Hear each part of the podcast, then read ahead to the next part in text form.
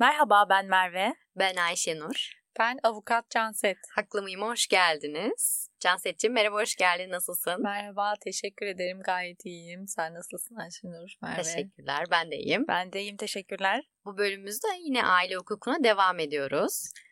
Bence evlilik çok zor. Eminim bizi dinleyen birçok dinleyicimiz de bu fikrime katılacaktır diye düşünüyorum. İnsan beyni çünkü hep olumsuzlukları düşünmeye meyilli. Hı hı. Ee, Murphy ilişki- kanunları deniyor. Evet. İlişkilerdeki menfaat çatışması da ister istemez ağır basabiliyor. Bu nedenle biz daha çok sorunları konuşmak istiyoruz ilişkilerde. Peki mutlu bir yuva kurup bunu sürdürebilmek için bizim neler yapmamız gerekiyor? Hukukun buna da bir cevabı var mı? Hukuk her şeyi karıştığı gibi burayı da titiz bir şekilde düzenlemeye çalışmış. Demiş ki eşler birlikte yaşamak, birbirine sadık olmak ve yardımcı olmak zorundadırlar. Yardımcı olmak deyince ne geliyor Ayşenur aklına? Evi temizlesin, yemek yapsın, e, evin geçimine destek olsun. makineye koysun. Tabii tabii. Bir de şey çamaşırları asmak, katlamak, ütülemek. Aa cam silmek de var. Evet, Çok önemli belki de bir eve yardımcı almanız faydalı olabilir Ayşe. Çünkü bu kadar işin altından kalkmak kolay değil gerçekten. O yüzden yani bu iş müşterek işte hayat, Hayat yani. Birlikte müşterek. yapacağız. Zaten bizim can simidimiz hayat müşterek Evet. çalışan hanımların. Yani birlikte yaşamak benim çok dikkatimi çekti. Çünkü 3-4 yıl e, farklı illerde hatta farklı ülkelerde yaşayan çiftler var değil mi iş gereği? Evet. Burada acaba eşim beni terk etti deyip bunu bir fırsat bilip dava açmak mümkün mü? Mümkün tabii yani biz beraber yaşamıyoruz diye ama burada ne olur neydi hukuk kötü niyeti korumaz. Hukuk iyi niyetli cici insanları sever. İyi bir kocaysa kısaca, iyi bir koca olmasına rağmen ben bunu fırsat bilip sırf sıkıldığım için dava edersem davam reddedilir yani. Hani kocam da bunu e, bunun için mücadele verirse davam reddedilir. Yani birlikte yaşama yükümlülüğü esnektir tabii ki durum ve koşullara göre ama e, ya ben evleneceğim ama ben kesinlikle birlikte yaşamak istemiyorum gibi e, bir e, bakış açısı hem partner için evli olan diğer kadın ya da erkek için kabul edilemez olabilir hem de kabul edilse bile daha sonra boşanma sebebi olabilir. Yine sadakat çok geniş bir konu. Çok fazla dedikodu var sadakat konusunda. Sadık olmanın hukuki çerçevesi nedir? Bu da çok dinamik. Yani tamam kanun sadık kalınız eşinizle demiş ama hangi hususlar sadakate aykırı kabul edilecek? Yine bizim toplumsal yapımızda çeşit çeşit toplumsal kural var. Bir yerde kadın ve erkek aynı odaya girmezken bir yerde beraber denize girerler değil mi? Çok çeşitli toplumsal özelliği olan bir ülkedeyiz. Burada sadakatin tanımı ne olacak? Yine objektif ve subjektif değerlendirme yapacak ve hukukun yaptığı değerlendirme kişi haklarını ihlal etmeyecek. O kişinin özellikle de hak beklentisini ve genel uymakla yükümlü olduğumuz temel haklara aykırı teşkil etmeyecek şekilde şey yapacak. Peki biraz bunu yine ileride açacağız aslında. İlerideki başlıklarımız arasında var. Yardımcı olmakla ilgili konuşalım. Bir de evlilik birliğinin yönetimi konusu var. Yine yardımcı olmakla iç içe. Giderler konusu var. Yani ben e, aylık e, kazancım e, 40 bin lira olduğunu varsayalım. Bunun e, 25 bin lirasını kendime harcıyorsam aile giderlerine katılma anlamında bir sorun yaşayabilirim. Böyle şeyler yapmayalım. Tasarruflu olalım. Paramızın bereketi kaçmasın. Giderlere katılma konusunda da çok güzel e, kurallar var. Mesela ben bu konuda eşimle bir uyuşmazlık yaşadığımı varsayayım. Diyorum ki ya ben şu kadar kazanıyorum. Eşim şu kadar kazanıyor. Bizim aylık ortalama giderimiz şu kadar. Ama bunun hepsini ben karşılıyorum. Bu işte bir tuhaflık var. Yani bütün yük benim üzerimde. Çok güzel bir lafı var kanunun. Eşlerden biri hakimin müdahalesini isteyebilir. Nasıl yani? Yani kanuni bir borç. Yani medeni kanunda yazıyor giderlere katılma konusunda. Herkes işte e, birliği beraber yönetir. Evlilik birliğini. Giderlere de güçleri oranında beraberce katılır. Bakın maaşlardan bahsetmem boşa değil. Güçleri oranında beraberce katılır evlilik birliğinin giderlerine. E ben çözemiyorum. E, eşimi de seviyorum. Hani tek sorunumuz bu denir ya hani böyle eşler yakınırken. Ya çok seviyorum çok iyi ama tek sorunumuz bu. Hani çok para harcıyor. Hepsini her şeyi ben eve ben bakıyorum ya olacak iş değil falan. Şimdi orada çiftlerin e, niyeti ayrılmak değil ya da bu aralarında bir sevgisizliğe işte evlilik birliğinin temelinden sarsılmasına yol açmamış. Anlatacağız onu daha sonra. Böyle bir durumda ben iyi niyetli evliliğimin devam etmesini isteyen eş olarak artık kayınvalideme gidiyorum. Anneme, atama, dedeme kim varsa arkadaşa çözemiyorum. Diyorum ki ya canım kocam ben artık mahkemeye gidiyorum ya. Ben hakim karar versin sen memur adamsın korkarsın hakim karardan belki. Bunları ya böyle yapmayalım falan diye ben gidip resmen diyorum ki böyle ortaya koyuyorum bunları işte. Benim masraflarım bunlar eşimin geliri bu benimki bak ödemiyor hep ben ödüyorum bak bunlar da dekontu. Hakim orada bazı önlemler alıyor. Orada kendine has kararlar çıkabiliyor hani şey olarak kanunda işte şu tedbir kararı gibi değil ama tedbir niteliğinde yaptırma olan e, kararlar çıkabilir. Böyle bir yükümlülüğümüz de var. Bir de kanun bunları şu şekilde düzenlemiş. Olumlu edim deriz biz. Yani bir hukuki ilişkide yapılması gereken şeyler bunlar. Bir de yapmamamız gereken şeyler var. Onlar da kaçınma edimleri gibi hani tarif ettiğimiz boşanma sebepleri. Zina etmek mesela. Zinanın net tanımı da hani kanun yer almaz ama hani en temel anlamıyla cinsel birlikteliktir. Cinsel birleşmeyi en çok hani ifade eder. Rutin sadakatsizlikler hemen zinaya girmez. Rutin sadakatsizlikler belirli bir düzeydeki aldatmalar zinaya değil güven sarsıcı davranış olarak sadakatsizlik olarak evlilik birliğinin temelinden sarsılması bahsine girer. Hayata kast yani topraklarımızda maalesef bu artık boşanma sebebi e, olmanın ötesinde bir e, toplumsal yara haline gelmiş durumda. Öldürmek yani eşini öldürmek ya da çok kötü muamele etmek sistematik olarak. Onur kırıcı davranışta bulunmak. Bunlar da yine kanunun tarif edici davrandığı ve temel insan hakları, toplumsal yapımız ve bu tarafların ilişkileri somut olaya göre hani karar verilip e, oluşturulacak e, şeyler. Bir de terk durumu var. Eşim evi terk etti. Kavga ettik, kapıyı çekti, valizi, çocuğu da aldı, çıktı. Annesinin evine gitti ya da Çamlıdere'deki evimize güzel bir yeri seçmiş dinlenmek için. Burada da yine terke dayalı bir hani boşanma davası söz konusu olabiliyor. Burada terkin en az 6 ay sürmüş olması gerekiyor. İnsanlara böyle söylediğimde 6 ay neye göre yani? Terk çok kötü bir şey ya. Hani belki de kesin karar verdi ve hani ben niye 6 ay bekliyorum ki boşanmak için? Evet. Değil mi? Uzun bir süre gerçekten. Ama bazen de çok kısa bir süre arkadaşlar. Merveciğim e, sen e, programı açarken dedin ki aile toplumun temeli dedin. Şimdi diyorsun ki çok kısa bir süre.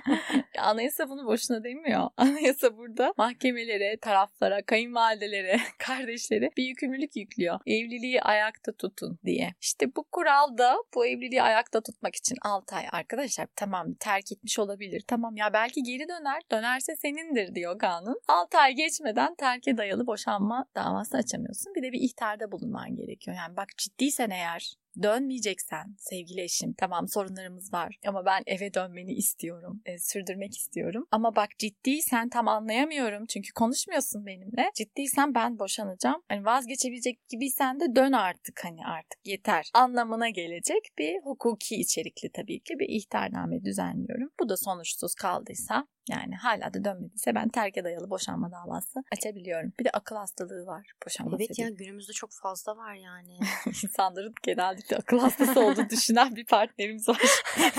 Burada da yine kriterimiz e, ya insanın başına her şey gelebilir değil mi? Evet, hayat gelebilir, plan yaparken biz e, akıl hastalığına yakalanabiliriz. Kendi planımızı yaparken hayat bizim için akıl hastalığı planlamış olabilir. Böyle güç yönlerle de dalga geçmek ayrı bir keyif bence. Burada da yine diğer eş için çekilmez olması gerekiyor. Yani ben Merve ile evli olayım. Biraz hani kendimi iyi hissetmediğimi fark ediyor Merve. Yani kurgularım var. Ne bileyim bir sürü akıl hastalığı var. Burada evlilik birliğini bozacak düzeyde olması lazım. Yani ben depresyondayım diye Merve beni terk ederse terk etsin zaten ya. Böyle bir eş istemiyorum.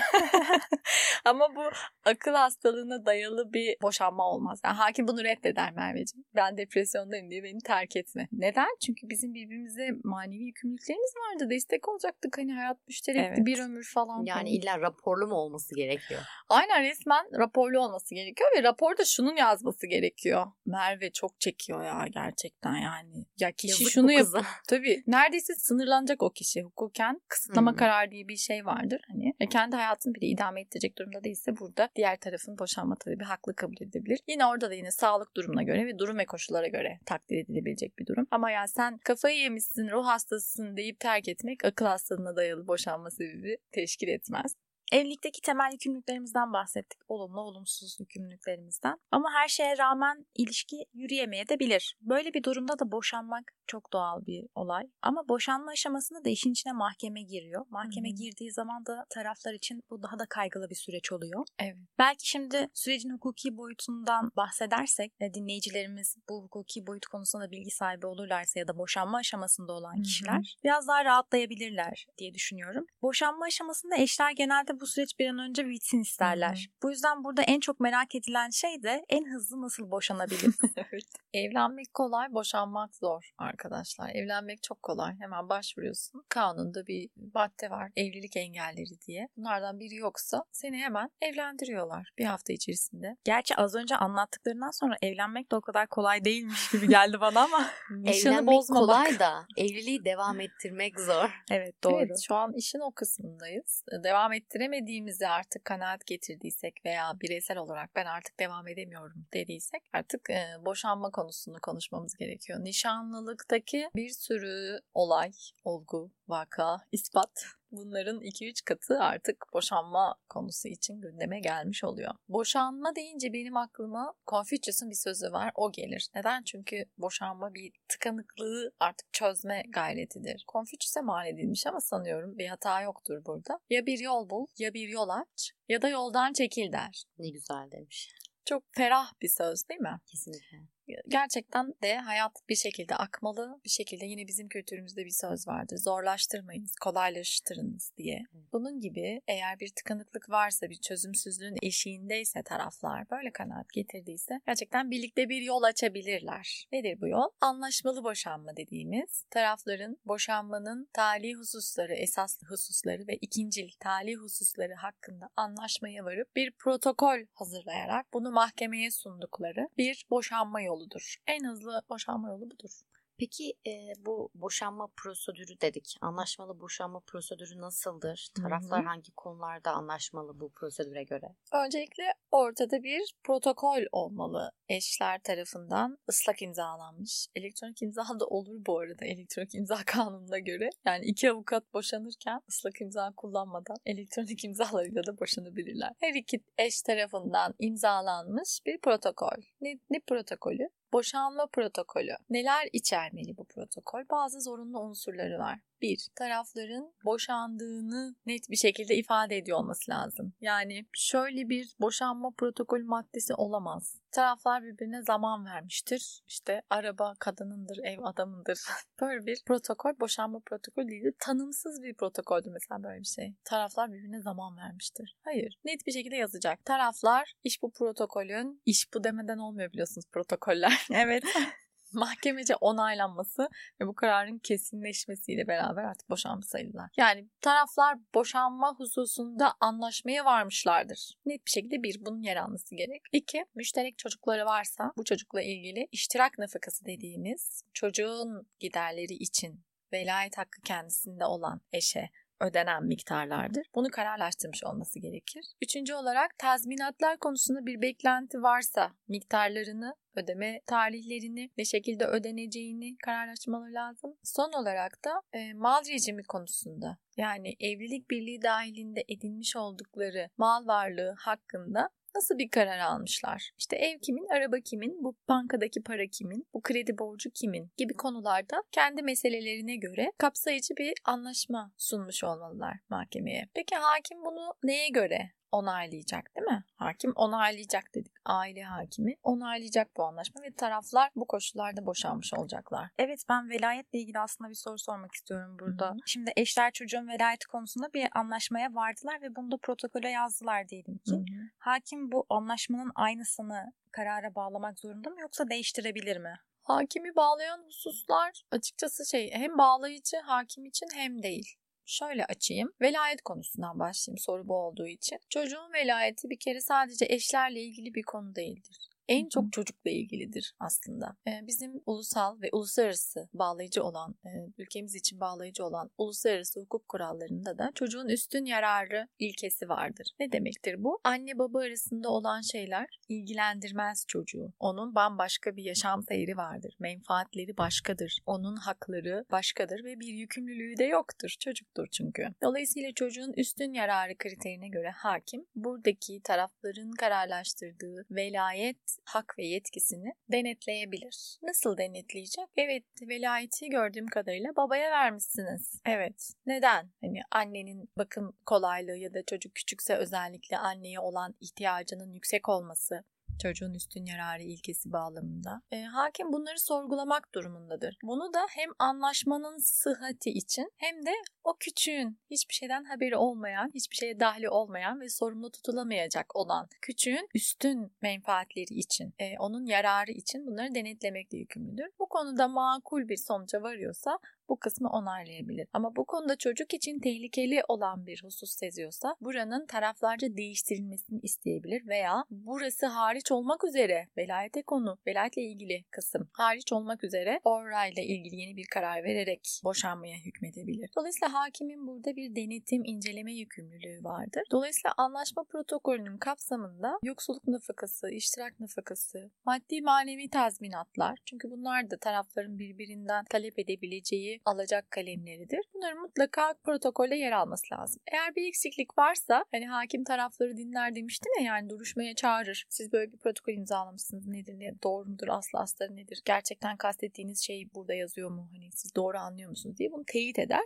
Böylece hukuki güvenliğini sağlar sürecin. Burada bir eksiklik varsa mesela maddi tazminatı karara bağlamayı unutmuşsunuz gibi tarafları burada bir e, şeye davet eder. Bu konuda bir kararlaştırmada bulunmaya davet eder. Uygulamada hakimin bunu yapmadan aslında hukuken geçerli olmayan ya da daha doğrusu kapsamı yetersiz olan bir anlaşma protokolünü onaylaması çok yaygın. Yani benim mesela müşavirini yaptığım şirkette bir çalışanımız geldi bana dedi ki Cansan'ım ben boşanmaya karar verdim. Evet hayırlısı olsun. Benim bir kızım var. Evet işte biz protokolle boşanacağız. Tamam bir getir bana bir göz atalım. Hani güvenli olsun senin için. Tam anlaştığınız şey. Hani o hakimin fonksiyonunu ben orada yapmaya çalışıyorum falan. Sonra neyse kendisi halletmiş. Sonra bir sordum baktım e, çocuğun nafakası yok yazmıyor iştirak nafakası. Kızdım dedim ki bu çocuğa kim bakacak? ben bakacağım ama yani olur mu? Babası hiç mi bir şey ödemeyecek? Neden burayı atladınız? Neyin karşılığında hani bunu yaptınız? Emin misiniz diye ben telaşlandım. Dolayısıyla mesela bu vakada protokol eksik olmasına rağmen hakim onaylamış. Böyle bir durumda daha sonradan bu kısımların protokole karara bağlanmadığından yola çıkılarak tarafların hakkı. Bu çok daha önemlidir. Çünkü çocuğun hakları dediğimiz gibi tarafları ilgilenmez. Anne babanın arasında olan şeyler, onların anlaşmaları çocuğun ihtiyaçlarının ötesine geçmez ya da bu ihtiyaçları ortadan kaldırmaz. Bu yüzden hakim bu açılardan eksik olan bir anlaşmayı ya süreç içinde dava devam ederken tamamlatmalı taraflara ya reysen dediğimiz kendiliğinden karar kurabileceği kısımlarda velayet gibi karar kurarak sonuca gitmeli ya da bu protokolü onaylamayı reddetmelidir. Bu halde de durum çekişmeli boşanmaya döner. Canset duruşma günü ne zamana veriliyor? Yani özellikle büyük şehirlerde yaşayan insanlar için bu Hı-hı. süreç uzayabiliyor diyoruz. Taraflar da ister istemez tabii bir an önce boşanmak, bunun sonuçlanmasını istiyor. Bu süreç ne kadar uzun sürebiliyor? Evet, taraflar e, protokolü hazırlayıp birlikte imza altına alıp mahkemeye sunduktan sonra mahkeme bir tensip saptı dediğimiz. Evet ben davanızı aldım. Davanın özelliğini tespit ettim. Protokolünüzü de gördüm. Tamam başlıyorum anlamına gelen usulü bir zabıt düzenler. Tensip zaptında hem protokolün aslı işte tarafların duruşmaya geleceği diğer masraflara sair hususlar dışında duruşma günü tespit edilir. Bu duruşma günü mahkemelerin yoğunluğuna göre belirlenir. Yani mahkemenin işi çoksa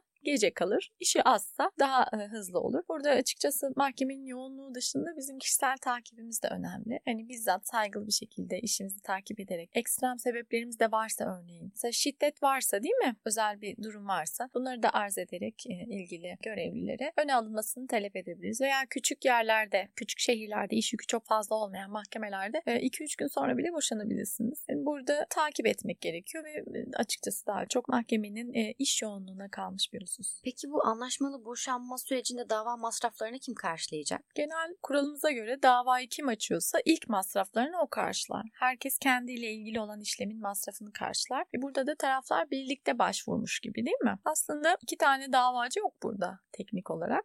Taraflardan biri protokole dayanarak dava açıyorum Dayanağım da bu. Davalı olarak da diğer eşi gösteriyor. Sanki bir çekişme varmış gibi bir dava açılıyor. İlk evrede davayı kim açıyorsa masraflarını o karşılar. Ama protokole şöyle bir şey yazılabilir. Bu da çok yaygın. Dava masraflarını taraflar eşit karşılar veya işte davalı eştedir, işte kadındadır, kocadadır gibi bunu kararlaştırabilirler. Ama böyle bir kararlaştırma yoksa mahkemeye kim müracaat ediyorsa harç ve masraflar ondan alınır. Peki davayı kimin açtığı önemli midir? Yani davayı açan taraf haklı görünür gibi bir algı Hı. var galiba toplumda. Ben açtım, gittim, dava ettim. gibi. Evet. e, Anlaşmalı boşanmada bu nasıl değerlendiriliyor? fark ediyor. Çok güzel bir soru bu da. Anlaşmalı boşanma adı üstünde anlaşmışız artık. Yani ne konuda anlaşmamız? Anlaşmışız.